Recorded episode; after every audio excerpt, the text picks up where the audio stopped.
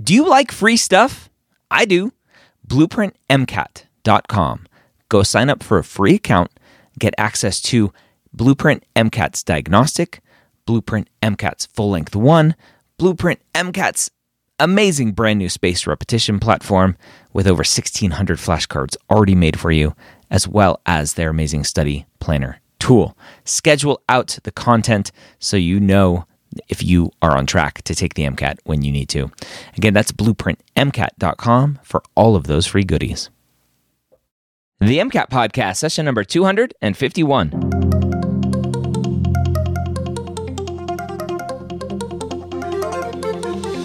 A collaboration between the medical school headquarters and Blueprint MCAT. The MCAT podcast is free MCAT prep to help you understand the MCAT, teach you how to break down questions, and give you the skills and confidence to get the score you want on your MCAT test day. Learn more about Blueprint MCAT at blueprintprep.com slash MCAT. Now, welcome to the MCAT podcast. My name is Dr. Ryan Gray, your host here every week.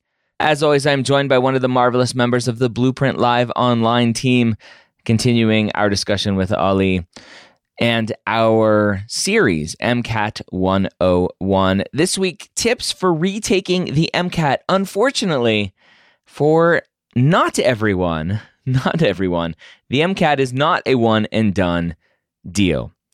I was very close to needing to retake the MCAT. My score back in the day is equivalent to about a 502 now. Uh, I was lucky enough and worked hard enough to get in my second time applying. If I needed to apply a third time, I would have needed to retake that dreaded MCAT. And I don't know if I'd be here today. That's how much I hated the MCAT. But we're going to hopefully help you today with tips for retaking the MCAT. Ali back for some more MCAT podcast. How are you doing today? Doing great. Awesome. Awesome. Excited to continue our MCAT 101 series, I'm hoping. Yes. Yes. Yeah. Of course. Why not? Things to talk about. All right. So, unfortunately, unfortunately, shocker, not everyone does well on the MCAT the first time they take it. Yeah. And many people out there have this weird kind of thought, weird, I think, kind of thought, that if I have to retake the MCAT, I shouldn't even apply to medical school. That the medical schools just aren't going to take me seriously because I had to retake it, and that's a sign of weakness, and I'm a failure. What is the first thing you say to a student who comes to you and says, Ali, I failed.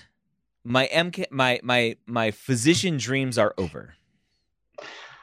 That so it's just a test. Medical schools know it's just a test everybody knows it's just a test it's not uh, and this test does not define you as a student and it definitely doesn't define you as a person so you, you're not a failure because you didn't do well on the mcat the first or, or even the second time it just means it just means that you need to change the way you approach the test mm-hmm. and prep in a different way sometimes we don't do well just because it didn't go well like we had a bad day and there are minimal changes to be made to go go and do well the next time. And sometimes that fundamentally the way you studied for the MCAT is just didn't work for you, did not give you the results you want. Mm. And now is the time for you to again rethink everything and start from the beginning. Um, either way, it's not going to affect your like ability to get into medical school as long as you improve your score. Obviously you're retaking the test just to get a more competitive score that will get you into medical school. Like i try i try to tell my students let's aim for a score high enough to make medical schools forget about the first one. So they like want it. to forget about the first one. All you have to do is give them a reason to forget about it. Mm-hmm. so um, medical schools are not looking for one the, the perfect applicant who woke up and got 528 on day one um, they are looking for people who will be successful in medical school. Yeah. It might take a more than one try, but that's fine. Yeah. Yeah. If medical schools were looking for that perfect 528 on day one, uh, uh, there's a lot of empty seats in medical school classrooms. we'll have one medical school in the country. we'll, have, we'll only need one, and we'll only graduate uh, about three, maybe students a year. Uh, it, will be hard. I don't know, so maybe a little bit more than that. But um, step one, breathe, right? Yes. it's one test or two or three, right? There there are a lot of students out there who really struggle with the MCAT. Yeah. And and potentially make the same mistakes over and over again. One of the most common things that I see, Ali, is students take the MCAT. They know they didn't do well, just kind of know in air quotes because subjectively we're horrible at knowing really how we did. And they are just eh, maybe they go back and they're studying, waiting that month until the score comes out. They get their score. The the truth is they didn't do well. They go and they register for the next available MCAT in a month and then they don't do well again. What does that look like? Yeah. And now they have a big problem. So let's say that I registered for the January tests. Mm-hmm. Exactly the situation you're talking about. Once I get my, my score on in February, I found a seat for the March test. Took it in March, didn't go that well. Now I'm only allowed to take it one more time during the year because yeah. you're allowed to take the MCAT only three times in a calendar year, seven times lifetime. Yep. So now you put yourself in a situation where if it doesn't go well the third time in May, then we I'm not applying this cycle. Maybe I'm I have to wait a year to apply for the next cycle. Yeah. So if what you want to do is, and that's what I tell my students, put some distance between you and that test score. Like I got my test scores, it didn't go that well. Let's let's take let's put a week between us and tests and test day and not make an emotional decision that I need to take the MCAT next month. yeah. So let's sit down and talk about what went wrong the first time and what work we need to do in order to get there, in order to get to uh, a better score. Sometimes it might be we get to the decision that, yeah, one month is enough to get us there. Mm-hmm. But oftentimes it's not. Oftentimes it is, let's spend more time to study it. And yeah. let's, instead of registering for March test dates, let's, let's aim for maybe early May test dates. Yep. This gives us more time to, again, plan like have a different plan have a different approach for for how we studied and see if things work differently yeah a bad MCAT doesn't tell the medical school anything other than you had a bad day taking the MCAT. Yes. Having two bad MCATs a month apart tells the medical school that maybe you have some judgment issues. Yes. Right? Yeah. It tells a different story than just having a bad test. Yeah. So bad MCATs three months apart, maybe you have like some um, like content issues you needed to deal with. Uh, you have some like approach issue or practice issue that you needed to deal with. But bad MCATs one month apart, it means you didn't do well and you weren't aware of the reasons why you didn't do well, and you rushed into a second one without without having a plan. You just like went for a second MCAT. Yeah. And that tells like a danger you're, you're getting yourself in a dangerous situation on medical schools now having a, a negative opinion of your application so take your time. Don't make emotional decisions. You want to make a decision based on, uh, and honestly, like I'm, I'm going to throw it in there. Don't let anybody else make the decision for you. Yeah. So like a lot of time, like your parents. Yeah. your like uh, I don't want to be like say it like blunt, but um, it's your parents like a lot of students their parents like they love them and they want them to do well and they they think that like the world of their kids. And like my parents thought like i was the smartest person on earth. Yep. and like if i didn't do well on the test they'll say oh if you take it tomorrow you're gonna ace it. It's not like oh you need a week to to maybe readjust and study it in a different way. Uh, so don't make an emotional decision and make sure you are making your own decision. Not me not your parents not your tutor just you. Yeah. Your tutor is there to give you advice. They have experience but it's it's up to you to make that decision how is a student supposed to know how much time they should take to restudy and retake the mcat yeah that's that's a very important aspect of retaking the test. I think the first thing to, to look at is the score gap that you need to, to bridge. So let's say I took the the test, I got a 502. I'm aiming for a 512. That's a 10 point increase that I don't think is doable in a like four week span, unless that that's that's the second factor. Why did your score? Why was your score low on the first test? So if it was, I was practicing in the 512 to 516 range, but on test day I had the flu and I got a 502. Then I would expect a month of prep might be enough to get you back to the range minus the flu. Um, but otherwise, you probably need more time. So, one is the score increase you're looking for, and two is what went wrong the first. time. Okay. Um. So, a student who is on blueprint exams scoring 510, 515 on their full length exams. They switch to the AAMC exams. They're in that same range 512, 515, 517. They take the MCAT and they get a 505. I've heard from others that that student knows how to do well on the MCAT.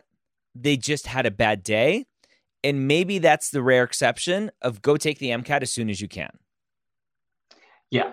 Um, so there, there, there are a couple of reasons other than you had a bad day here that we need to to look at. Like one is is this test anxiety? Is this that when I'm sitting home by myself, I do great, but mm-hmm.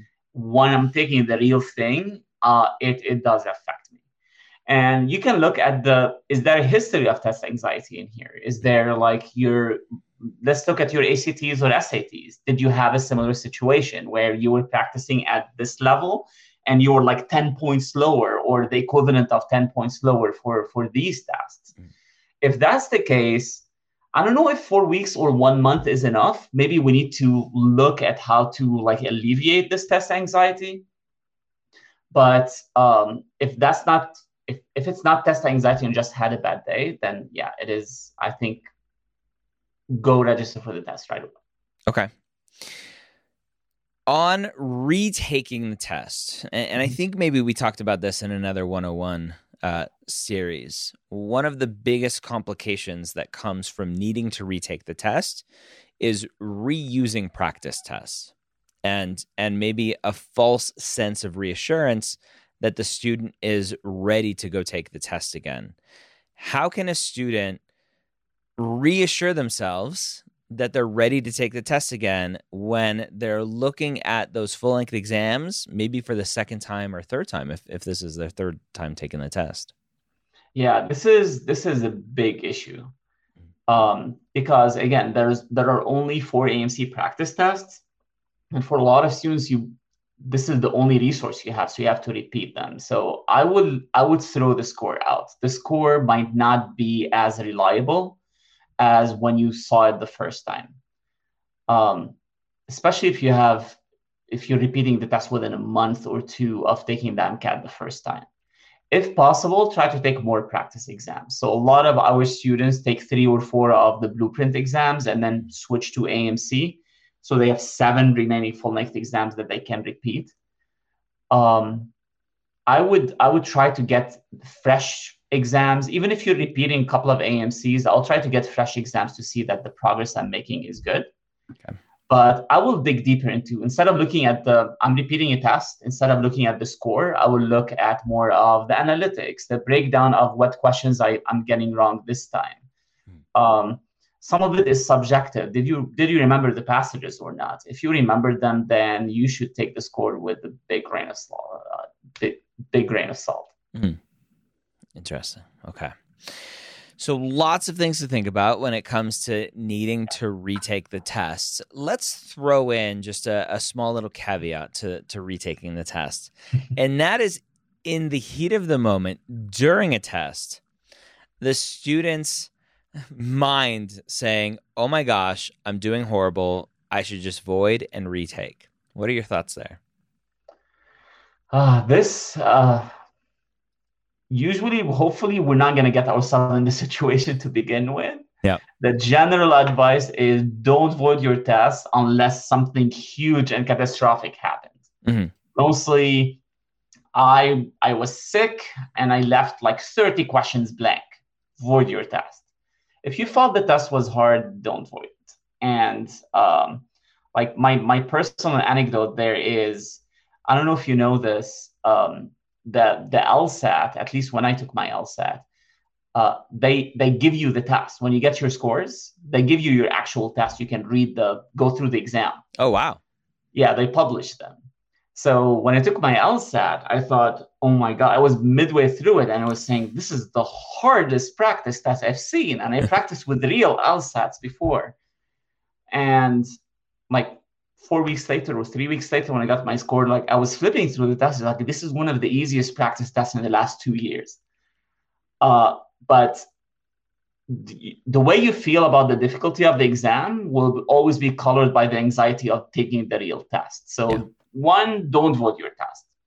Now, if you voided, what I would do is I would go back home and I would write down like obviously don't write down the actual questions. That's just not allowed by by AAMC just I would write down like what went wrong today. Mm. Like it could be that what I panicked and I couldn't get my brain to focus on reading the passages, then we we should deal with this and you should retake as soon as possible. You don't have a content or strategy or approach issue. You just panicked on test day. Yeah. And voided because of it. Um, or if like I didn't know a lot of the content or I didn't know how to, I had a big timing issue on all four sections, mm-hmm. then don't rush into retaking the MCAT. You have a timing issue that we need to we need to handle. And hopefully, if you have a timing issue this severe, you will catch it during your practice exams. So that's why we filmed the whole episode of take a lot of full length exams to catch these issues before you have to void your test score. Yeah. All right. So, is there anything else about retakes we haven't talked about yet? Um, I think the most important parts for retake is show that you can improve on the tests. Um, the bigger the improvement, the better, the better, obviously. But um, I would say try to improve, like aim to improve by more than four points. Mm. Just because when you take the MCAT, um, they give you your score, but they also give you a range, a confidence interval. Yeah. Like you got 506, that means your score is between, let's say, 5, 504 and 508. Yeah. Then you take the second one and you go, you get 509. Then you're between 507 and 511. Yeah. Then medical school will say maybe you're in the middle. Yeah. When so those confidence ranges oh overlap. Oh yeah. Exactly. But if you improve enough that that those confidence intervals don't overlap, then you're kind of nudging the schools to look at that second score. Yeah. To say that maybe that first score is the outlier. Maybe that first score does not count. I had a bad day. And if you get to the interview stage, it's very easy to spin that as I yeah. had a bad day. But when your scores are close, then it's going to be harder for you to advocate or or harder for medical school to neglect that lower score. All right, so there you have it. Again, Ali from Blueprint live online course. Go check it out, blueprintmcat.com, and sign up for a free account. Even if you have no thoughts about doing a course, uh, doing an online, like a live online course with, with scheduled classes, go sign up for all of the amazing free resources that Blueprint has to offer. It's one of the reasons I love working with Blueprint and continue to recommend them. Number one, because students recommend them. Uh, but number two, they love giving as much free stuff as I do. So when you sign up for a free account, you get a free half length diagnostic, a free full length. You get access to their amazing study planner tool. You get 1600 plus flashcards on their expertly created spaced repetition flashcard program now. So lots of free stuff. Again, blueprintmcat.com. I hope you have a great week. We'll see you next time.